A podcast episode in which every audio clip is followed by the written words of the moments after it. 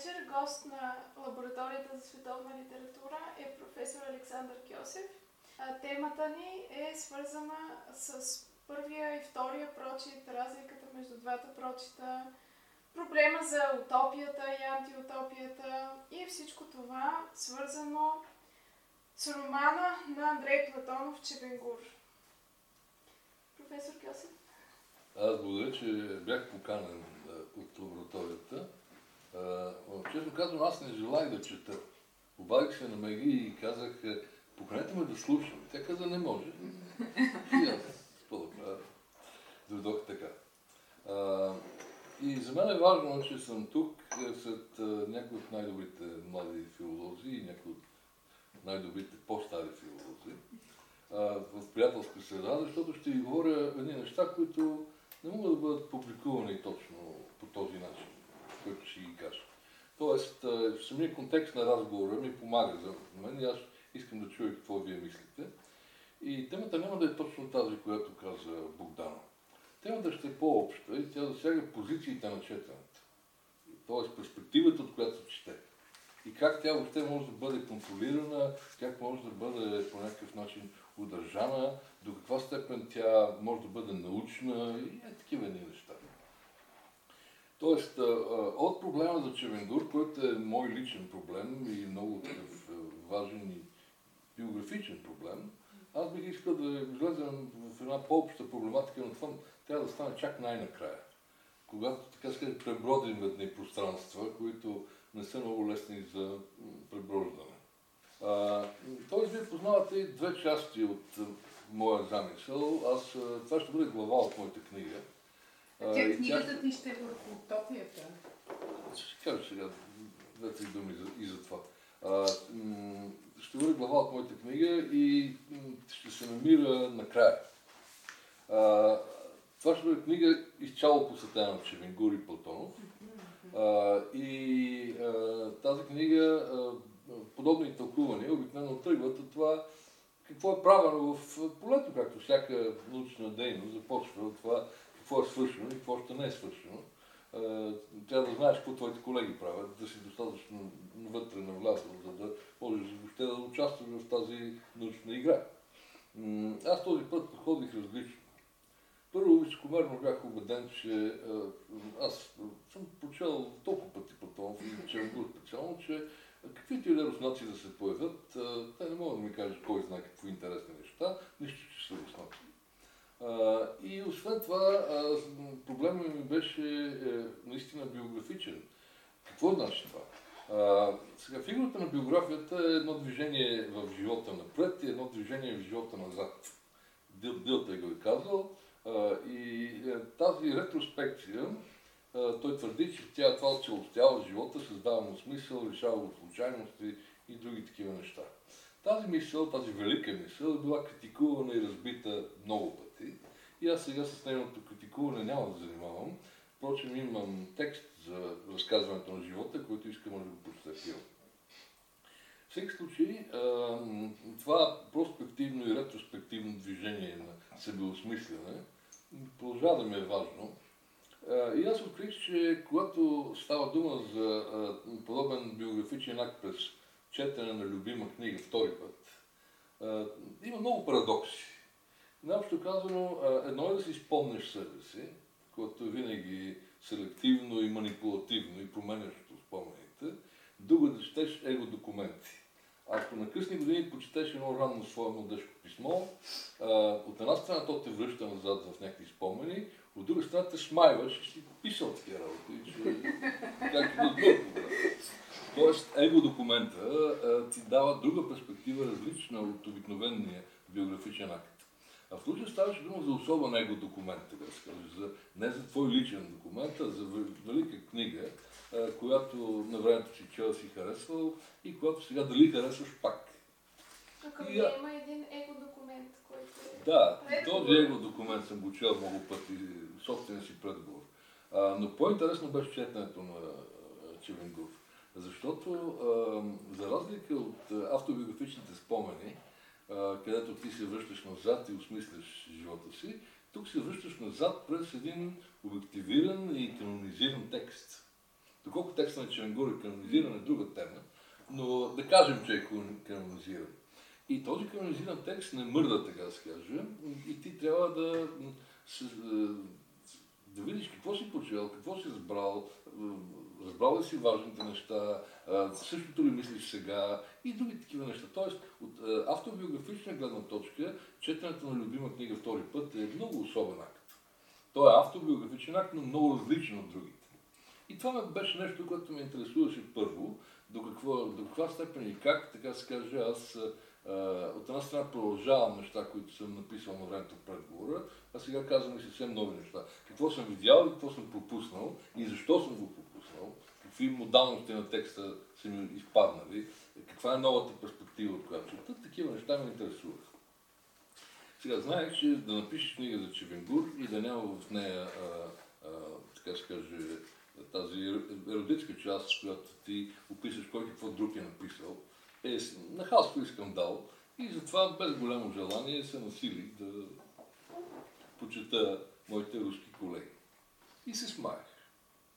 Защото това, като те бяха, и то описано в втори, втори текст, това е Селена. Те са за нула време, за 30 години всъщност, те са канонизирали един писател и са създали около него нова наука. И тази нова наука не е никак за подценяване. Там аз си мисля, че аз съм чел задълбочено Чевенгур и едва ли някой може да ми каже нещо. Първо, почти всички мои интуиции бяха Изразени. Да, и освен това, те бяха видели и разни други неща и аз не знаех руски контексти, които трябваше да науча. И за да ми казвам, първо в един момент бях тръгнал да, си, да изоставям Чевенгур. Защото си викам, какво сега да правя? Как мога да се меря с една гигантска машина, защото това е машина? Всъщност става дума за академично знание, което, в което се влагат средства, което се откриват работни места и което систематично, талантливо и задълбочено работи 30 години. И тия 30 години аз съм ги проспал. Те са повече от 30 сигурно, защото това е видимата част, когато... Не, те имат да. рецепция на потом има вълни. Аз съм намекнал за това нещо в този текст. Първо, значи, първо има, разбира се, сталинистка рецепция на Платонов, където самите критики, които му отправят тогавашните напостовци и сталинистки критики, са много интересни. Много са После интересни. има да 50-те години има друг тип реакция, когато той е леко реабилитиран. 40-те години, значи около смъртта му. После има от, откриването на големите неща, които са не са публикувани на Запад, публикуването на Черенгур, Котлован, Ливанилно море и така нататък и западната рецепция, където има фантастични литератури. Има една Елена Толстая сега, която е страхотна, просто тя е железна. И чак след това, след като всичко това е минало, от 90-те години нататък, започва солидната академична руска... И аз говоря за нея, а не за предишните етапи. И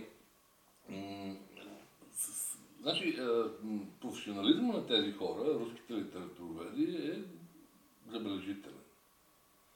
Това е дори меко казано. И особено Наталия Корниенко, която едновременно а, тя е много важна фигура. Тя в момента е в Руската академия на науките е една от заместни председателките. И очевидно е натоварена с много сериозна институционална власт. Но тя се занимава с Платонов още от 80-те години, като млад докторант, още не е била такава и е натрупала, така се каже, знания, които са фантастични. Освен в един момент жената на Платонов предава архива на Платонов на литературния институт и Наталия Корниенко оглавява текстологичен екип, който ръководи изследванията по ръкописите. И тя самата е фантастичен текстолог, а нейните ученици се следват и са също така много добри. И те са свършили чудовищна работа по сравняване, например, на двата а, варианта на Чевенгур. Първият се казва Строите на страната. И съвсем различна книга от а, Чевенгур, където намесват се разни хора, които се опитат тогава да публикуват книгата, дават му къл, той е преработва радикално. И между, съпоставките между двете неща са крайно интересни. И там е свършена наистина чудовищна работа. Така, от най-филологическа и текстологическа работа, която е много дълбока и, и трудна за и заслужаваща уважение и освен крайно полезна, тъй като като ги прочетеш тия неща, разбираш, че а, много друга представа придобиваш към книгата в някакъв смисъл. И две да ми каза, но аз се сблъска, освен това има а, тълкователи на, вече не текстолози, тълкователи на Платонов, между които аз харесвам най-много Евгений Яблоков, които имат фантастични анализи, включително на Челенгур, на Котлован, на Ливанилно море, на Джан, на всички важни произведения. Те са около всяко произведение вече има корпус от тълкователска литература. И някои от тия анализи са изключително силни.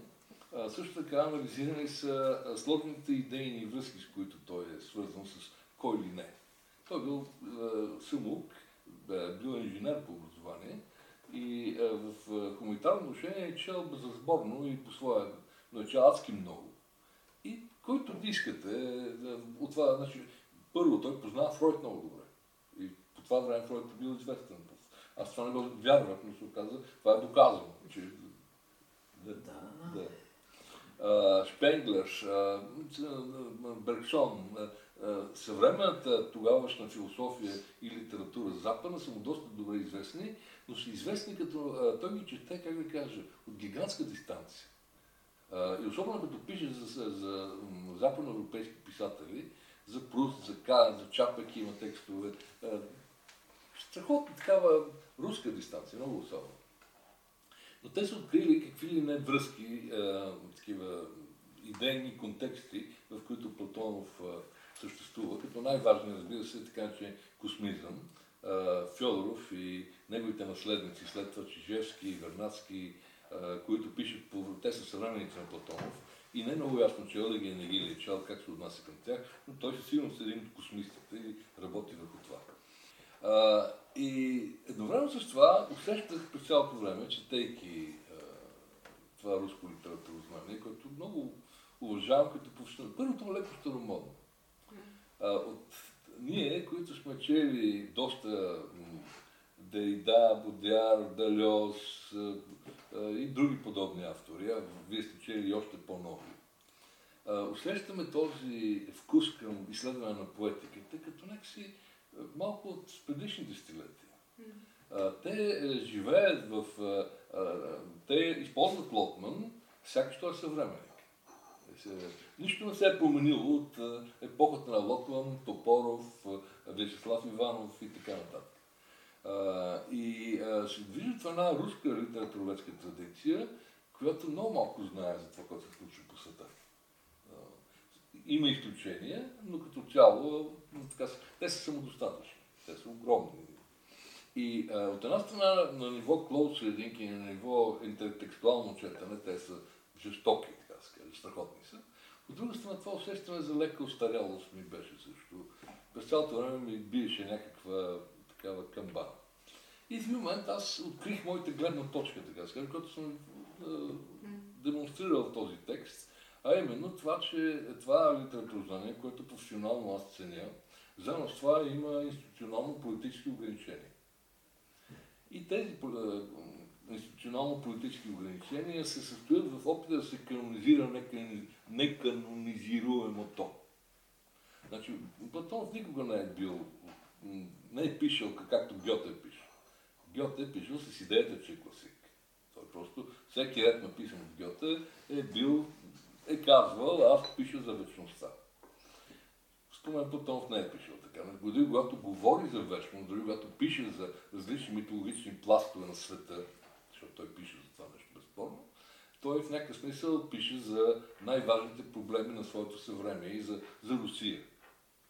И а, в този смисъл, значи, цялото руско литературно, съвременното руско литературно презира либералните тълкувания от началото на прехода, които казват, Платонов е критик на утопията, той а, имплицитно критикува сталинизма и други такива елементарни политически неща. Така, това са глупости. Това е, както казва един, ета либерална тусовка. Това е либералният купон, който така и неща са говорили. А пък в тази работа няма нищо научно. И какво е научното? Вие сте почели вече това, което аз се опитвам да покажа. Научното е реконструкцията на дълбокия митически индивидуален, индивидуален архетип е малко оксиморон, но нищо, индивидуален архетип на Платонов в този свят. И в този смисъл сюжети, персонажи, характери, е, психологически такива неща, подробности на сюжета, перипети, драматургия на сюжета, всичко това са неважни неща и парадигмалният анализ на архетипните моменти доминира. И заедно с този е, хипер, хипертрофиран е, интертекстуален анализ, който е сравнил Платонов с всичко възможно. И най-накрая стигне до проблема за деполитизацията, който вие също вече сте видяли, за това как всъщност цялото политическо жило на този автор е отнето. И той е превърнат в един такъв пишеш за вечността, малко типа на Микеланджело на Пенчо Славеков, който пренася идеята на времето във вечността. Добре, но това е всъщност много странно, защото не ти го назоваваш липса на историческа перспектива на съвременното руско литературознание, защото нали, някаква тип алегореза, която да чете Платон в, да кажем, собственото му време, може да е опит да а, облече в алегория нещо, което а, стои като политическа критика. А, тоест, алегорически език да се използва като езопово оръжие никой в собственото не говори, време. Не, не никой. Да, Има а, а, а сега някакси изсмукването на това политическо жило е някак много странно. Тоест в момента, напротив, някак трябва да се назове неговата роля в собствения му контекст. И... Да, първо аз разбира се хиперболизирам. Има, между тези многобройни литератури, има и такива, които пишат в стария ключ. Те пишат а, а, за критика на утопията, за а, дори има такива, които твърдят, че това е сатир и антиутопия, което са глупости, естествено. И онези, които им казват, че това са глупости, са прави. Да. Сашо, какво да. наричаш тук глупости? Защото а, от, от това излиза, че ние трябва да разкопаем какви са били намеренията на Платонов и тези намерения да отъждествим с това, което не. се е получило като литературна творба.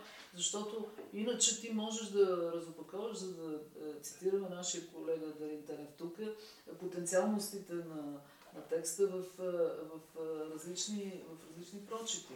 И аз виждам в това, което ти ми говориш, за съжаление казвам го като човек, който не познава достатъчно цялостния руски контекст, а той е много голям наистина. Там има Москва, там има а, да. Петербург и там има огром... Не, има и други огромни градове. Има Новосибирск, има огромни на центрове. Воронеж, той е Воронеж и града на Платон. Има, има огромни центрове с много силна наука във всякакви области. Аз не смея да се изказвам за това, но, но на мен това ми се струва един имперски подход, това, което ти описваш, а, който е типичен за сегашния момент – и който не би трябвало да по никакъв начин да обесили други видове прочити. Да, значи аз бях получил от Миглена въпрос а, за това а, как така може да се случи тази деполитизация и защо заедно с това твърда, че да се м- определя творството на Платонов и специално Чевенгур като сатир или антиутопия е глупост.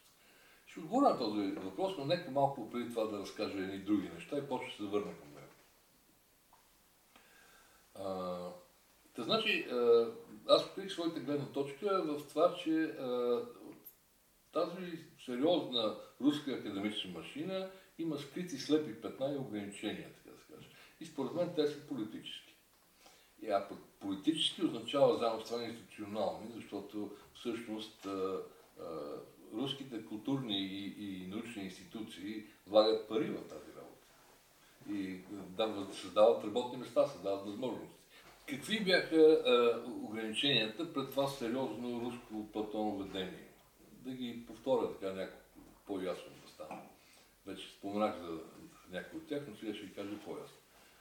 А, значи, на първо място ставаше дума за а, един прекомерен интертекстуализъм, който сравнява Платонов с а, руски автори, както писатели, така философи и интелектуалци. Някои от сравненията и някои от интертекстуалните четения бяха страхотни и заслужаваха много голямо внимание, а други бяха произволни. И а, по-скоро стрес на това, че със всеки възможност, който, на, на който някой литературът му хрумне, потом може да бъде сравнен или а, съпоставен и така нататък. И статиите, статиите често имаха структура, еди кой си пише така и така, а пък, що се отнася до Платонов, това е еди как си. Така. И такива ни механични съпоставки, а, които не правят чест на литературоведа. И ние сме се учили на времето, и то сме се учили в руска традиция, в съветска традиция, така че оттам ги знаем тия неща, не сме ги научили от въздуха. Ние сме се учили в тази традиция, че контекстите са важни тогава, когато текстът ги актуализира, а не по принцип, така се каже. Няма контексти по принцип, а има контексти, които текста прави релевантни. И когато контекстите са просто по принцип, когато така се те са абстрактни сравнения, съпоставки, в тази работа има нещо подозрително. И така. Но на мен много любопитно ми се струва този момент, който ти казваш, чрез, чрез тази машина на сравнение, съпоставки и интертекстуални разшифровки, Платонов става все по-руски. Тоест, целта на ние го сравняваме Платоновска кой ли не от световната литература и така разбираме по-добре руската същност. Точно това искам да кажа, Ками, само че аз не употребявам думата цел. Тоест няма цел. Никой не си поставил за цел да прави това нещо. И нито един конкретен докторант или сериозен литературовед не си поставя за цел да прави Платонов повече руски. Това се получава. Това се получава от институционалната инерция. Те са специалисти по руска литература, те работят в Руската академия на науките, това им е задачата. И това само себе си се случва. А, какво друго да направим? Контекста си е поставил такава цел. Да, пак не контекста, защото контекст може да бъде всичко, а институционалният контекст. Да. А, институционалните рамки на техното занимание им диктуват нещо подобно. И единици са тези, е, които са достатъчно компетентни, за да правят съпоставки, примерно, между Макс Шелер и е, Платонов, или Плеснер и Платонов. Има и такива. Да. Има една на Епштайн, е, една статия страхотна, напълно неоправдана като сравнение според мен, но много умна, между Хайдегер и Платонов. Да. А, просто не ги знаят тези работи. Те са литератори и не могат да правят такива съпоставки. А пък съпоставки с а, съвременни на а, Платонов писатели са им още по-трудни. Единствената, така се каже, адекватна е с Кавка, mm-hmm. но тя е много сложна и сега не си спомням добре, не мога да, а, не мога да възпроизведа. Но наистина има аналогия тук. Връщам се към проблема. Самото институционализирана основа на това литературознание произвеждаше тази рускост, така да се каже. И а, Платон, който е бил изключително странен човек и а, почти нито един от а, неговите съвременници не е писал като него. В смисъл, неговия език е уникален. И когато Сталин а, драска по полетата на в повестта в Прокли, когато го забранява него за публикуване, една от, едно от обвиненията на Сталин е за този просташки език. Тоест той на самите руснаци е, е бил крайно непривичен. И той така обаче ставаше някакси много руски класик, наред с другите руски класици. И един от най-великите руски писатели, един със сигурност най-великия на 20 век, т.е. неканоничният ставаше каноничен. Това ми се видя подозрително. Защото Платон, според мен, трудно може да бъде мислен в категорията класик. И, а, а това, че в него има политическо жило. Не целият модернизъм в а, такава трудност поставя? Целият модернизъм е в такава трудност и не модернизма, а авангардизма е в такава трудност, защото авангардизма атакува а, категорията класика, а пък после самите, както казва Дорно в естетическа теория, го подреждат по полиците на а, самата класика. Но в случая с Платонов не е такъв. Той не се е занимава специално с изхвърляне на Пушкин, Достоевски и а, Толстой от парахода на съвременността, както се правили това футуристите. Той няма отношение към... Напротив, той се отнася много, много добре към великите руски писатели. Но просто не е, не е като тях. Да. Прави Кавка същото, наистина. За да, да, така. Има тези четири а, тенденции някакси ясно. Да, значи, да първата беше интертекстуалността и нейната прекомерност. Аз не казвам, че няма поле за интертекстуален анализ на Платонов. Напротив, има фантастично важни интертекстуални анализи. но имаше и механични и такива чисто, как да кажа, проистичащи от характера на а, това, че хора пишат дисертации. Второто нещо беше а, доминацията на парадигматичното четене над синтагматичното четене. Всички категории, които се отнасят към синтагматиката на текста, към неговото потичане във времето, бяха пренебрегнати, за да, могат, за да може да бъде реконструиран един свят или други такива синонимни варианти, художествено мислене, художествена философия и така нататък. И анализът представляваше редукция на а, романи, които имат начало, или разкази, които имат начало, среда и край, е, в които се случва някакъв катарсис, така да се каже.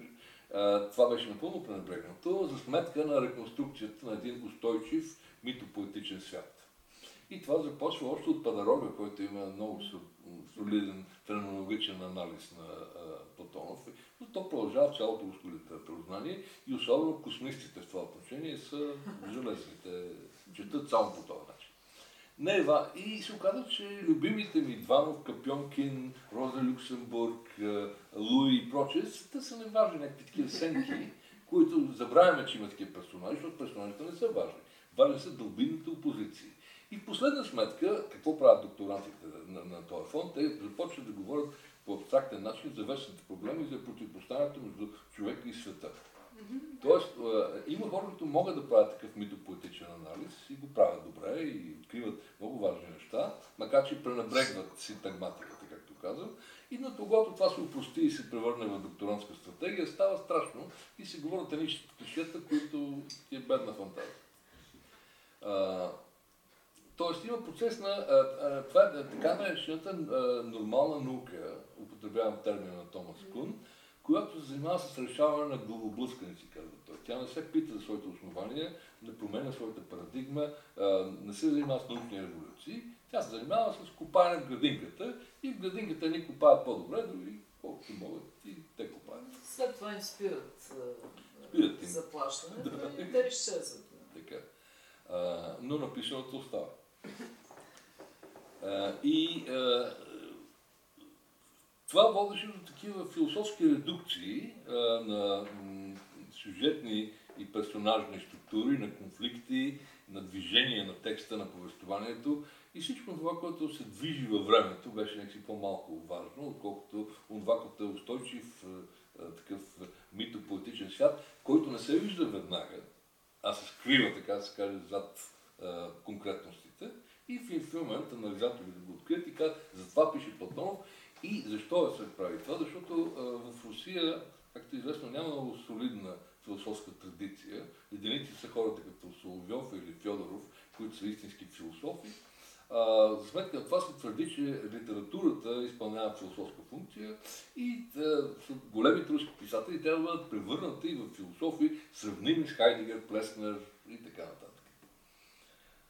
А, и от тази гледна точка а, стигаме до последното нещо, аз го казах вече, е деполитизирането и отричането на ранните повърхностни политически четения, които тълкуват а, Платон в светлината на перестройката и нейните либерални иллюзии. Повечето от тези литературоведи, аз не знам какви са техните политически убеждения и никой не пише за това, но имам усещането, че те не симпатизират на тази е, либерална тусовка, за която ставаше дума, а един от тях го казва в прав текст, че те са... И те ги обвиняват в липса на професионализъм и в лошо четене. Платонов е бил сведен до някакви такива елементарни политически истини и най-важното, че той е бил приравнен към други дисидентски писатели, след като очевидно е гений, класик и си не може да бъде поместен в техния ред.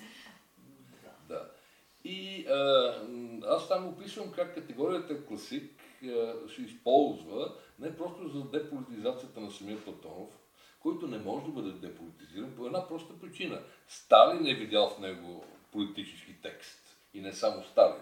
Максим Горки, всичките му съвременници виждат а, този политически план в неговия текст и а, неговите приятели се чудят как да го публикуват, защото знаят, че не публикуват. Той цензурата без съмнение е заявила, че в Платонов има такъв политически власт.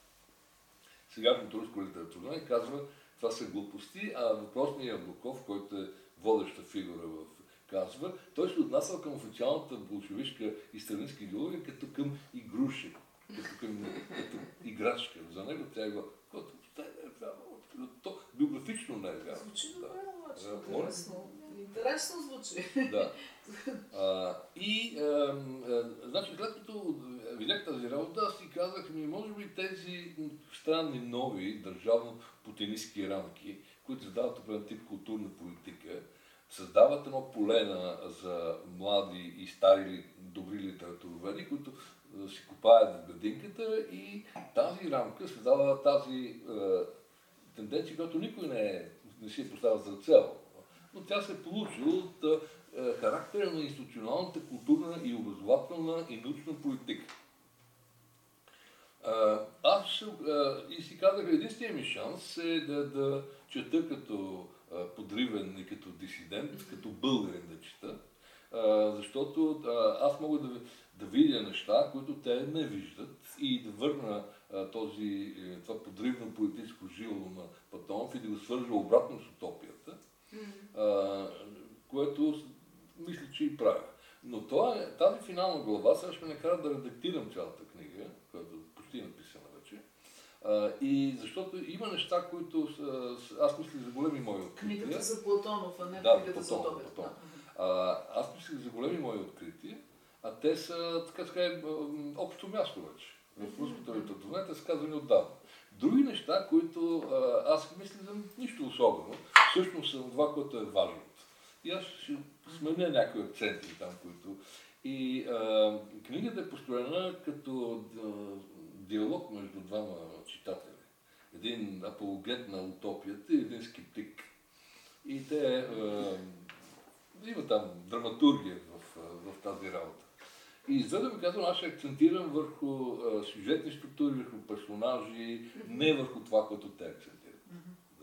Това ще бъде моят оригинален принос, който ще бъде в някакъв смисъл, да го наречем културно или научно-политически, ще бъде а, реабилитация на четене на а, Платонов, като свързан с утопията. Но аз не го тълкувам като критик и сатирик на утопията, а го тълкувам като автор на пределната утопия, който е представлява изпитание. Той се занимава с изпитанията на утопията. Ако мечтаем до край, какво се получава? Да. А, ако стигнем до предела на мечтите, какъв е светът, който ражда тези мечти? Ами, Сега ще видим. Ние сме го стигнали този предел. Ето сега ще Така. свържем с слънцето и ще Така, а, и а, съдбата на пределната утопия е това, което по някакъв начин а, а, с него се занимава сюжета на Чевенгур. А, Перипетиите на пределната утопия са перипетиите на Чевенгур и катарзиса на Чевенгур е катарзиса на пределната утопия. А пък а, а, кът- Чевенгур е забележителен и с това, че има два финала, които се конкурират един с друг. И не, не мога да разбереш много добре къде е катарзис, тъй като той пише крайно амбивалентно и крайно двусмислено. И самата книга Чевенгур е така м, а, вододел, да кажем, на биографията на Платонов, който като млад е бил изключително яростен болшевик и пролет култовец. Има едни текстове на такава публицистика от 20-те години, където на, на, само ще кажа това, че той в прав публицистичен текст казва, че буржуата трябва да бъдат изтребени физически. Всички буржуа. Е, те са се опитали. И че земята трябва да бъде ремонтирана. Че основният враг е природата и други такива неща, които звучат на лудничево. Значи той е бил такъв краен, а, краен звучи ляв крайно реалистично. Сашо, и е бил комунист ер- еретик. И някъде 26-27 година преживява много сложен личен катарзис, биографичен, тъй като става мелиоратор в Воронежкия край, строи там язовири, построява над, заедно с своите там колеги, да разбира се, неговия екип построява над 700 водоема. И той обикаля целия Воронежки край и вижда за какво става дума. За първи път се сблъска с истинската Русия. И м, по-късно, след Котлован, неговата м, проза за известен период става наистина близка до сатирата и антиутопията. И има неща, които са изключително критични и сега директно могат да бъдат определени като сатира. Но Чевенгур е много такова сложно междинно четиво. Той се, то, да пази една странна граница между пределната утопия и антиутопията и ти не можеш да разбереш като четеш къде се намираш, така да кажеш. И това е много тежка позиция за четене. Аз по тази причина съм е стоварил върху отговорността на двама читатели, за да могат mm. да се карат един с друг. Стигаме до последните теоретични проблеми, които аз бих искал да ви предложа в дискусия, вече не за Чевенгур и не за Платонов, а някакси принципно. Оказва се, че да се определи, че позицията на четенето е много трудна работа, тъй като от една страна текста има имплицитен читател и той се опитва да ти нормативно да ти зададе една позиция на четене. От друга страна ти си реален човек и четеш по реален начин. От трета страна си биографичен човек и можеш да четеш няколко пъти. От четвърта страна може да си, примерно, литературовед и тогава да четеш в едно професионално поле и да се... Пета страна това поле е политическо, освен че е професионално. И тогава пък има други проблеми. И това означава, че позицията на четенето трябва да... Тя се определя от много фактори много, и е резултанта на много сили. Но а, възниква въпросът, може ли тя въобще да бъде наречена професионална и научна? Защото, така сега, ако зависи от толкова много случайни фактори, а, като как а, въобще а, ще, ако а, спомним, че всяка интерпретация бива предходена от едно четене, тя не може да бъде, всяка професионална интерпретация, литературовецка, ми преди това трябва да си прочел нещо, да си го прочел и да имаш лично отношение към него. Не е възможно да интерпретираш без да си преди това читател. Това е елементарна истина, която ако помним тази елементарна истина, а, дали а, във всяка професионална интерпретация няма един изключително а, невъзможен за научна редукция, за свеждане към научното, такъв ирационален момент, който не може да бъде контролиран, който е случайен и който е в някакъв смисъл резултат от стичане на живота. Към рецепцията на Платонов аз искам да прибавя две точки и половина или три точки. А, едната една лекция на Бродски, която той изнася в Нью Йорк в музея Гугенхайм 84 година. Когато той говори нали, пред тази американска публика на Сдружеството на американските поети, за особеното място на Платонов на картата на световната литература. Буквално, казвайки, че а, не може да го съпоставим, той казва, отказвам се а, да направя тук а, такова заявление, че Платонов е по-велик от Джойс, Музил или Кавка, като по-нататък говори за Бекет.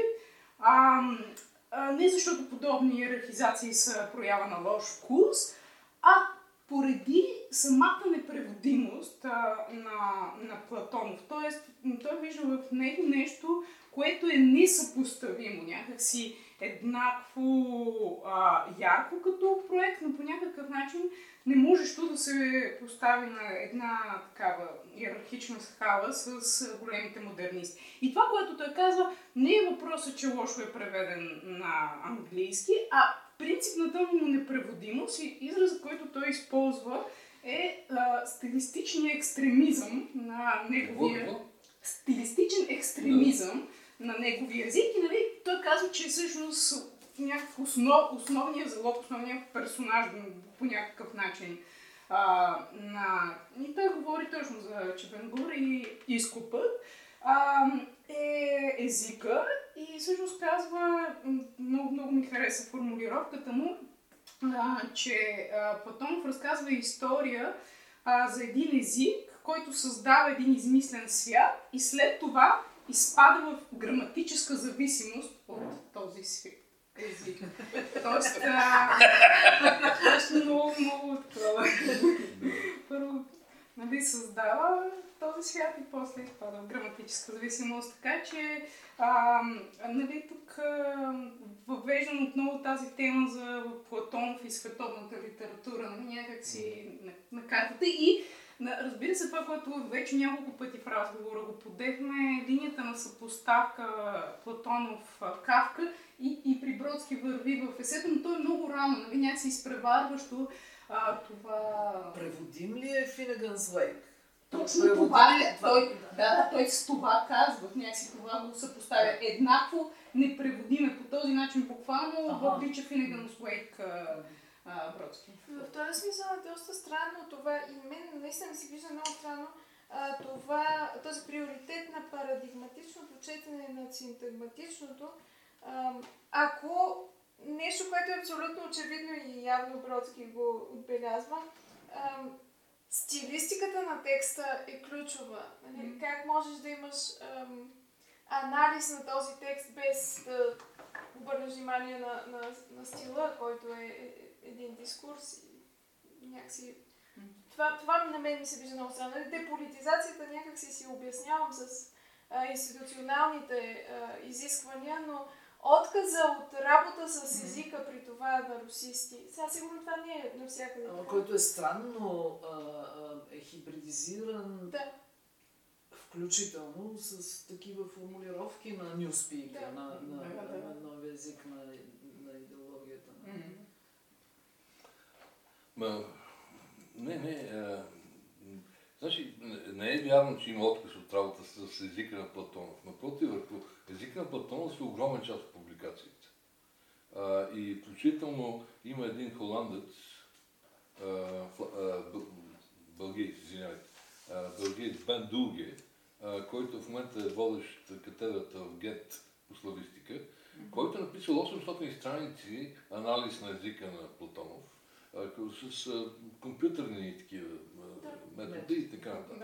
Но това е само един от примерите. Няма а, уважава се литературовед, който да направи вариация на изказването на Бродски в един и друг смисъл. Само, че и анализа на езика е парадигматичен, а не синтагматичен. Тоест, те, те не се занимават с стиловите контрасти, а те отиват зад тях, за да кажат, че този отместен език, например, е първозданен език. Той е език, който назовава света в неговото непознато състояние. Той е езика на новия Адам. А, и как, понеже а, наистина има текстове на Платонов за новия Адам и се твърди, че Дванов, неговия герой в Черенгур, е два Ивана и двама Ивановци, които се сложат, значи отнасят, се отнасят към Адам и така. Две думи казано, а, м, езика е така се езика на сътворението. Език, който има някакви такива стилистични особености, защото е език на сътворението. Например, той напрящо езика на Платонов е изключително редундантен. Казва неща, които са очевидни и няма да бъдат казвани. А защо е редундантен? Защото няма навик. Той за първи път ги казва, така се каже. И в този смисъл има много анализи на език, но те са пак парадигматични и пак отвеждат към едно такова прасъстояние, което е състоянието на неговия свят. А този свят е, има всъщност философия и тази философия е съизмерима с философските концепции на 20 век. А всъщност, погледнато от гледна точка на философията, от моя гледна точка, не от гледна точка на руското литературознание, Платонов е слаб мислител. Той не е кой знае колко. Той е един натурфилософ, такива, които говори едни глупости общо за това. А, а, От гледна точка на това, а, общо той повтаря, варира варианти на Богданов и на Фьодоров. А те са, не знам дали сте ги чели, но те са трудно, трудно издържими днес. Да, обаче при него а, те са излезли отвъд, а, а, поне на мен така ми се струва като чета Платонов, те са излезли отвъд а, това еднолине- еднолинейно разбиране, че да, така, Фьодоров. Като Да. каза, така са нещата или така трябва да бъдат. А, да, при Платонов винаги а, а, там се движи а, е, по един бекетовски на абсурда. И, и, и единственото, което... А, И да, да, аз мисля същото. а добре. Да. Аз мисля, аз просто отказвам да кажа, че добрият писател е добър философ. Няма такова. Е, да се философства е един талант, да си писател, в който има познавателен момент много силен, но той не е философски, е друг, е друг талант. Да, но... И не може да бъде сведен един писател до философски, чрез философски редукции до основни идеи, което би трябвало да бъде елементарна литературоведска истина. Тук сме съгласни. Да.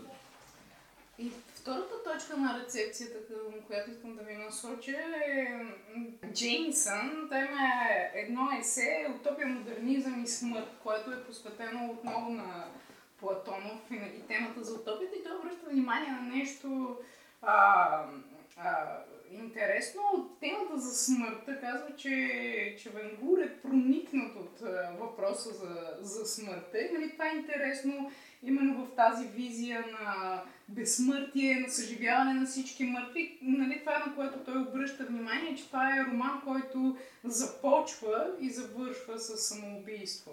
Нали, някакси рамката на на романа е в този романтически жест на, на самоубийството. И тук от към темата за утопията а, и този рекурс, който ти въведе на биографичния прочит, някакси въпросът ми би бил защо? За добрите а, а, литератори от 80-те е толкова важна темата за утопията, защото разбира се, тук е Дена Николчина, която има книга, човека утопия, а това, което ти говори преди малко за този Адамов език и комунизма, естествено ни връща към а, а, една абсолютно такава взривяваща книга, каквато е Адамов комплекс на Владислав Тодоров. Нали? Аз бих добавила към този въпрос. Защо утопията ми е била на мен важна в 80-те години, мисля, че не съм чак толкова представителна за, за това десетилетие. Е, имаше хора, които се интересуваха от това. Защо на тебе днес ти се вижда важна тази тема? А, а, а знам, че ти е важно от известно време. Така че въпросът ми е към тебе и той не е биографичен, а е, е от гледна точка на това, че очевидно по някакъв начин тази епоха, това през което минахме, политически, исторически, е така да мислиш отново, че, че е важна да. тази тема. А може и аз да добавя още един елемент към същия въпрос. Значи продължава да бъде въпрос за ам, засягаш защо това момента е важно, защо утопията в момента е важна и защо Чебенгур е важен текст в това отношение. Аз тук си припомних всъщност един текст на професор Кьосев, който през 2014 е публикуван в списание Пирон, скандала на утопията, където се разглежда включително и Чевенгур, но и много други а, утописти в най-различни а, а, превъплъщения на утопията. А, и там обаче има едно много хубаво, а, как е, много удобно, а, методологически удобен инструмент, с който да бъде описана утопията. И това са двете начала на утопията. На мен това много ми хареса винаги ми харесва в този текст. Едното начало, казва професор Кьосов, това е, в утопията това е рационалният проект за съвършен полис, а второто начало е инфантилния купнеж по всещастие. А, и, и а, за, мен сякаш, за мен сякаш въпросът стои така. А, по какъв начин тези две начала се отнасят едно към друго? Сякаш в някакво взаимоотношение между тях се произвежда конкретния проект. Ам, и сега, когато казвате, че в тази нова книга за Чевенгур ам, ключовата тема ще бъде а, радикализацията на утопията, а, аз бих попитала радикализацията на кой аспект, дали на инфантилния и фантазматичния, или радикализацията на рационалистичната страна. И дали са толкова лесно различни. И дали са толкова лесно Само привидно са едни и същи въпроси.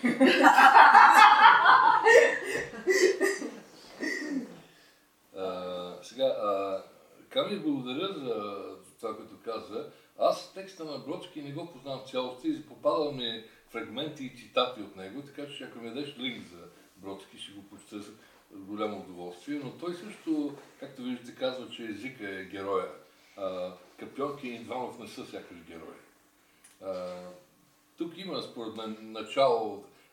Това е начин, по който се мисли за Платонов по принцип и той не е безоснователен. Езика на Платонов е невероятно чудо. И той трябва да бъде обект и провокация за анализ, без съмнение. Но аз не съм руснак. И което означава, че тънкостите на този анализ са ми затворени, не са ми достъпни. Българският превод на Чевенгур е фантастичен и е конгениален според мен на този Симеон Владимиров. И въпреки това, така се каже, аз чета анализи на езика от руснаци и виждам, че там има... Аз нямам, там не мога да се, въобще да се състезавам с тази работа. Това не е за мен, да. Който не е носител на езика, не може да тези тънки неща да ги усети. аз се справям добре с руски язик и чета Платонов на руски. Но това е съвсем различно от едно родно владеене на езика, като във всичките му дълбочини и още по-различно от владеене на езика всичките му исторически и стилистични тънкости и дълбочини, които владеят руснаците. Ние тази тема вече сме обсъждали в контекста на новото разбиране за световна литература. Не е възможно да се анализира езика на Платонов от неруснак. ние можем, макар че Бен Дуги си е дал труда, но... С компютър. Самия факт, че Бен Дуги не е много... Той е част от новата. Не е много цитиран между руснаците. Показателен, да. Тоест, проблематиката за езика е ужасно важна проблематика. Не ми, не ми се връзва пряко с тази на утопията, макар че ако тръгнем да твърдим, че това е езика на новия Адам и на, двойния Иван. Да, например. Например. И освен това... Така, значи това беше отговор на, на, на Ками. Джеймисън се объркал, защото не е чел добре космистите и не знае, че всъщност а, а, в варианта на Богданов, на Вернадски и на Платонов, смърт няма, има вещество на живота. И тия самоубийства би трябвало да не са въобще, те не са страшни, защото ще има възраждане. Има това, че някой умира, някой от персонажите умира, той изобщо Той не умира на излиза от сюжета. Не, той, той не си умира. там, той влиза. с него. А, финала на Чемгур казва, Идванов навлезе в водите на своето родно езеро Мутово, където про- продължавайки живота си. Значи това е изразът, с който той се, само, той се самоубива. Той продължава живота си. И това космиците се го раздули, бедна ви е фантазията. А, тоест, веществото на живота е централна идеологема, около която са написани томове вече. И няма, в този смисъл, няма самоубийство, няма смърт. Тия работи са от живелица. Така че а, това самоубийство е повърхностно. То е, аз говоря от идеологията на космизма. За мен то не е повърхностно. За в моя, в моя прочит съвсем не е повърхностно. И там има разни разсъждения по този въпрос. Чивенгур представлява изпитание на утопиите. И всички утопии последователно биват вкарани в сюжет една след друга и с тях се случват експерименти.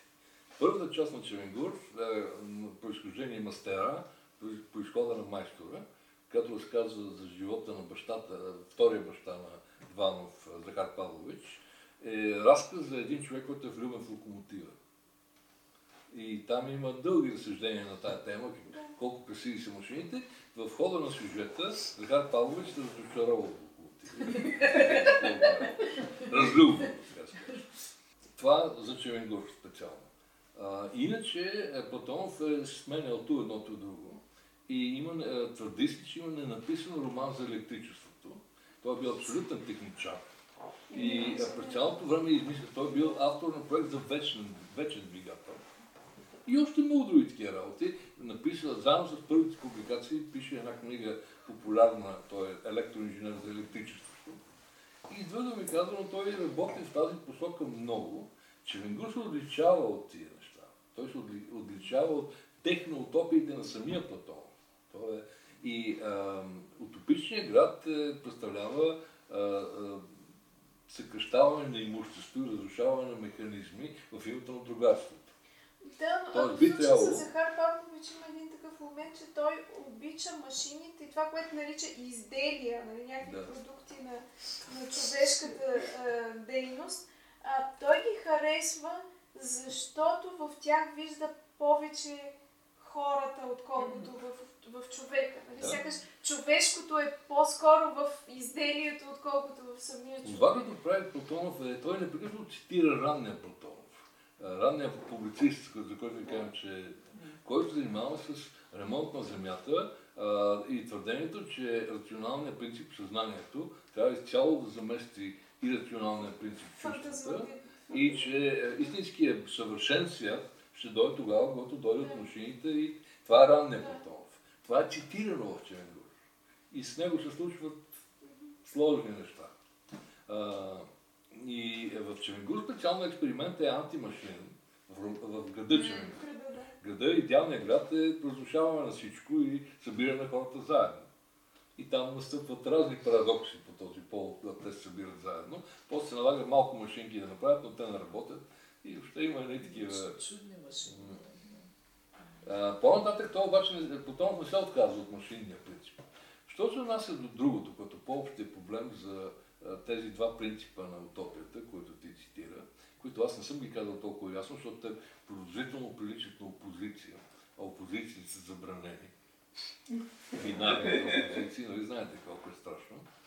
А, и аз наистина, Скоби, е, казвам, днес мисля, че а, противопоставянето на рационалния и инфантилния принцип е малко изкуствено и че трябва те да бъдат повече обвързани един с друг и че в играта на разума има собствено инфантилно удоволствие и така нататък.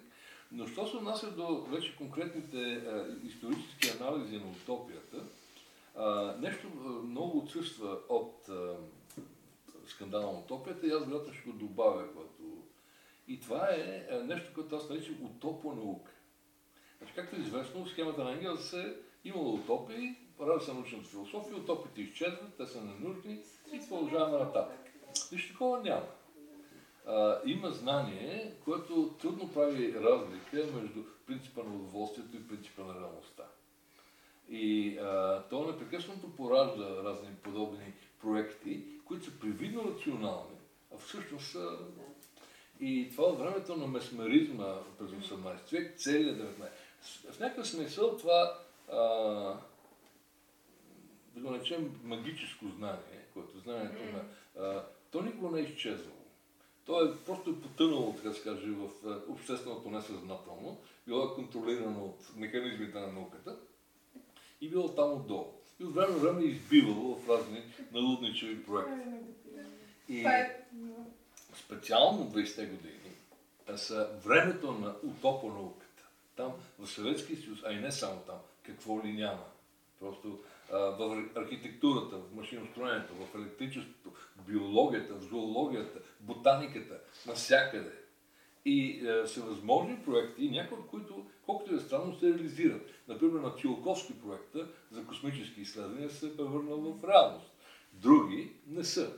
Мен нещо друго ми се струва във връзка с темата за утопията е интересно че в Чевенгур, че ако гледаме това деление на ранна ренесансова утопия, която е предимно пространствена и по-късната просвещенска, която е времева, тук имаме някаква особена симбиоза между едното и другото, доколкото и имаме нали, този утопичен град. И едновременно в него това, което е и ти в предговора си извел, а, по някакъв начин реабилитация на всички мъртви, нали, с това преименуване на а, и, и, и особено слепяне на полуидиотите седени, които изведнъж са Достоевски и така нататък.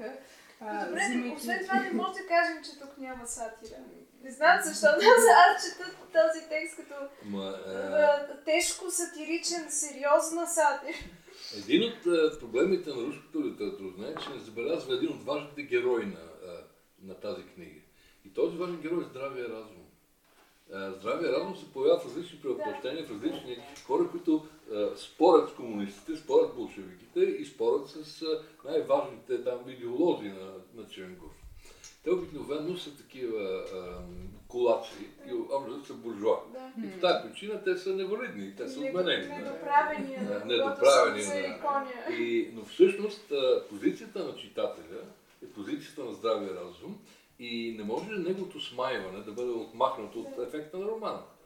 Здравия разум непрекъснато се смайва. Ако няма такъв здрав разум, няма да има смайване. И романът ще бъде скучен. Той ще бъде и е, въвличането на здравия разум в приключенията на утопията е централен похват на тази книга.